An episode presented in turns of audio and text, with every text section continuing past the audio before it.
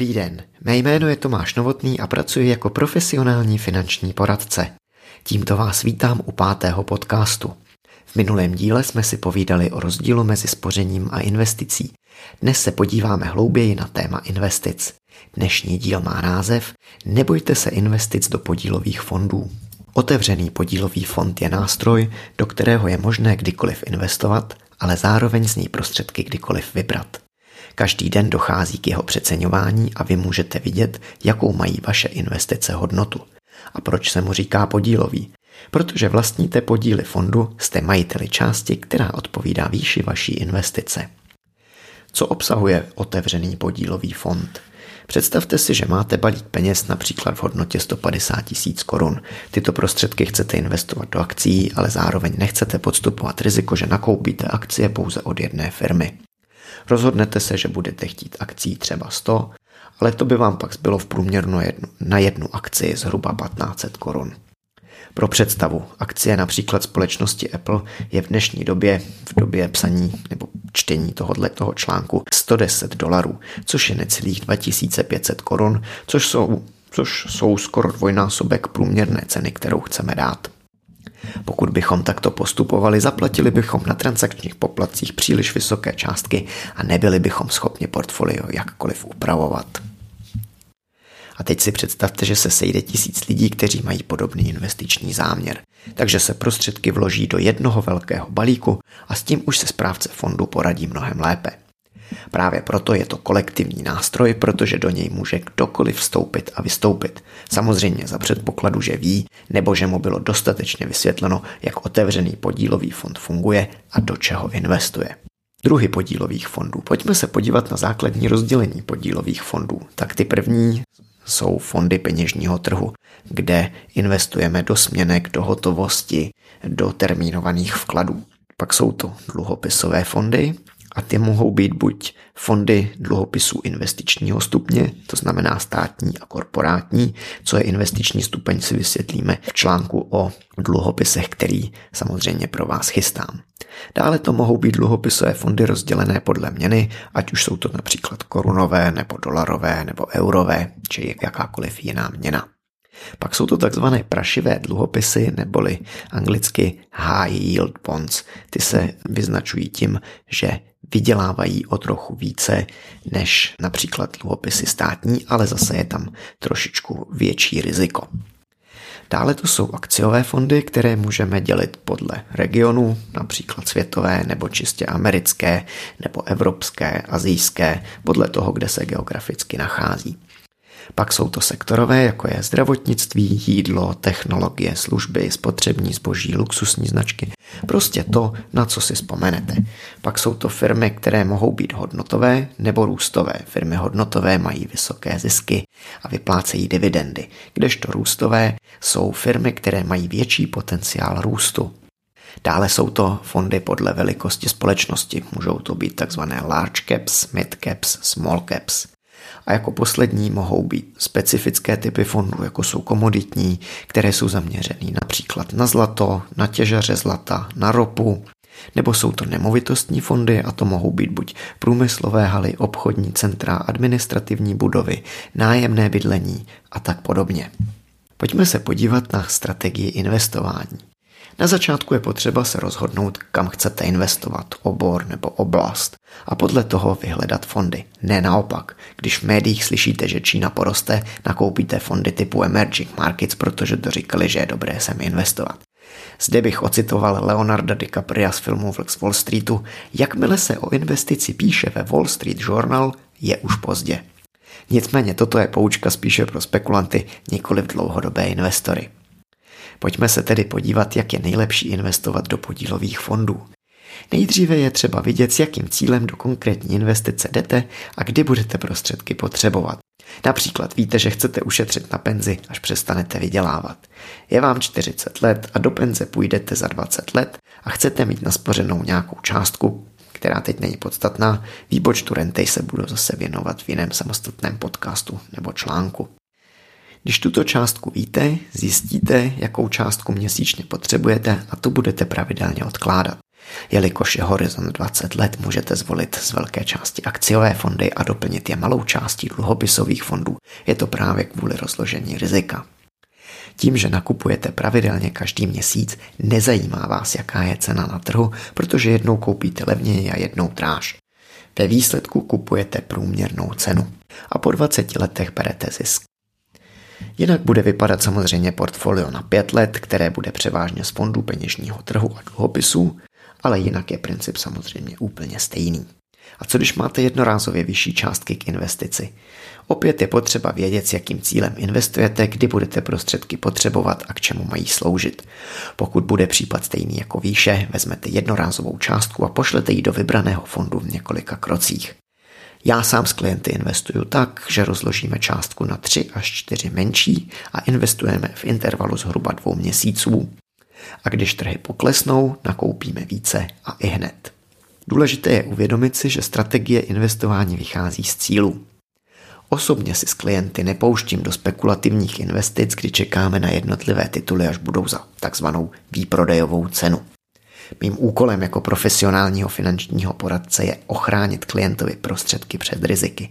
Ať už je to riziko inflace nebo ochrana před unáhleným emočním rozhodnutím. Teď nakoupím, protože nakupují všichni a pak při poklesu prodám, abych prodělal co nejméně. Úplně ideální je, pokud peníze do fondu vložíte a nekoukáte, co se s nimi děje. Nechte tuto práci vašemu poradci, on ví přesně, co má dělat. Přesně vám řekne, kdy dokoupit a kdy můžete prodat, takzvaně kdy můžete vybrat zisky. Fondy můžeme dělit na rozvinuté a rozvojové. Mezi rozvinuté patří hlavně USA a Kanada, západní Evropa, Austrálie a Japonsko. Vyspělá země je taková země, která má ve srovnání s méně vyspělými zeměmi vysoké HDP na hlavu, rozvinutou energetiku, strojírenský a chemický průmysl. Má nízký podíl těžby nerostných surovin a převažuje zpracovatelský průmysl a je rozvíjena věda a technika. Rozvojový trh, jinak řečeno rozvíjející se nebo rostoucí trh, tvoří země, které mají některé charakteristiky rozvinutého trhu, ale nesplňují všechny standardy na označení za rozvinutý trh. Můžeme volit různé strategie, ale stále mějte na paměti, že je důležitý cíl. Můžete poskládat portfolio z různých fondů, kde jeden bude zaměřený na vyspělé země a druhý na emerging markets, zvolíte si poměr, kolik do jednotlivých fondů chcete investovat a jednoduše začnete. Nebo můžete zvolit globální fond, který toto provede za vás. Investujete po celém světě a de facto vás nezajímá, co se kde v které části světa děje. U investic do rozvojových oblastí je potřeba pamatovat, že mohou vydělat víc, ale zároveň pokud se něco stane, dochází zde k větším propadům. Pojďme se do hloubky podívat na sektorové fondy. Je to jednoduché, zvolíte si oblast, která je vám blízká. Lékař sáhne po fondech zaměřených na zdravotnictví, protože většinu firm z fondu zná. Stejně tak IT specialista si vybere ze svého oboru. Můžete zvolit třeba i známé luxusní značky, nebo právě naopak běžné značky z oblasti drogérie a jídla, které se používají na celém světě. Chcete se raději zaměřit na životní prostředí? I takové specifické fondy existují.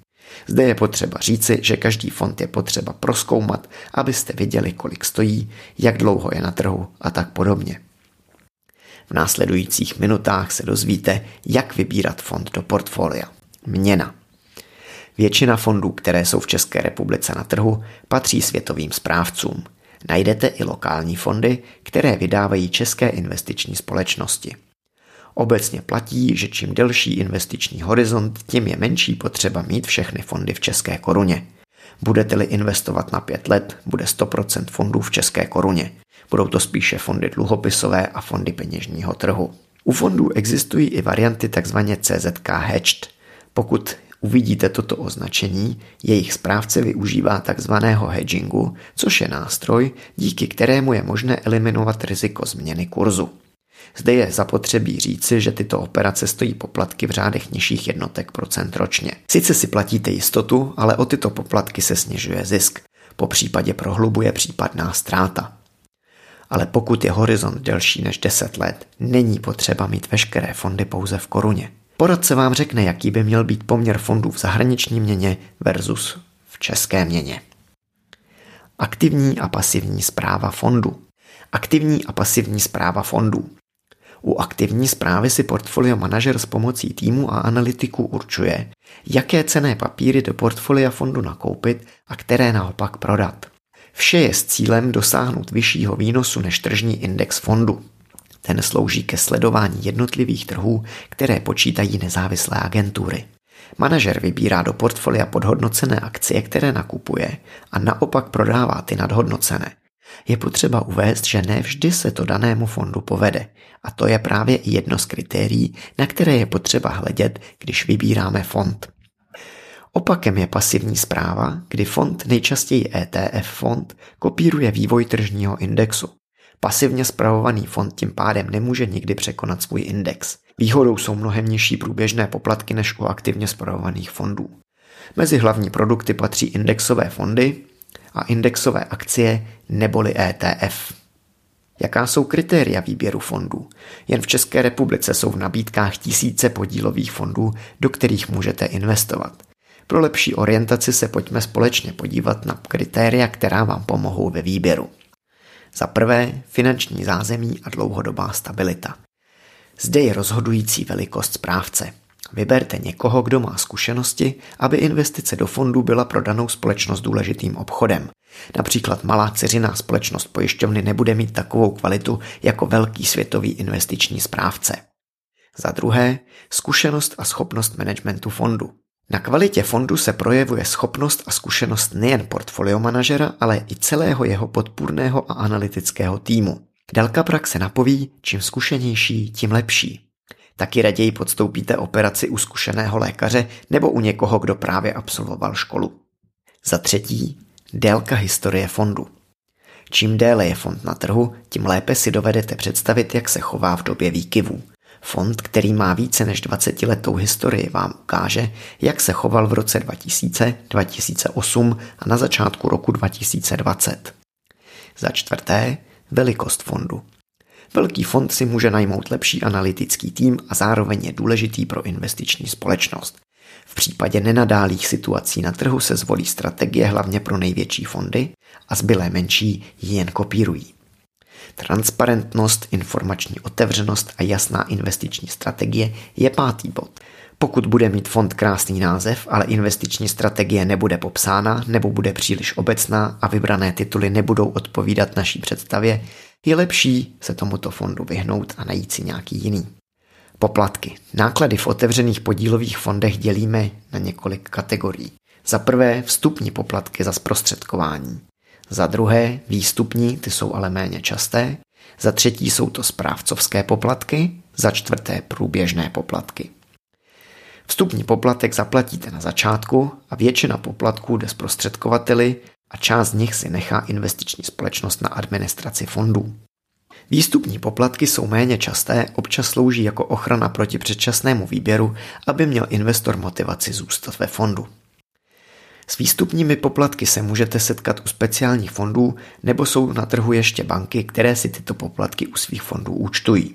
Poplatky za zprávu jsou za administraci fondu, na zaplacení portfolio manažera a jednoduše řečeno na chod fondu. Další průběžné poplatky jsou například poplatek ze zisku. Pro srovnání slouží tzv. TER, Total Expense Ratio, což je ukazatel celkové nákladovosti fondu. TER se u akciových fondů pohybuje mezi 1,5 až 2,5% ročně.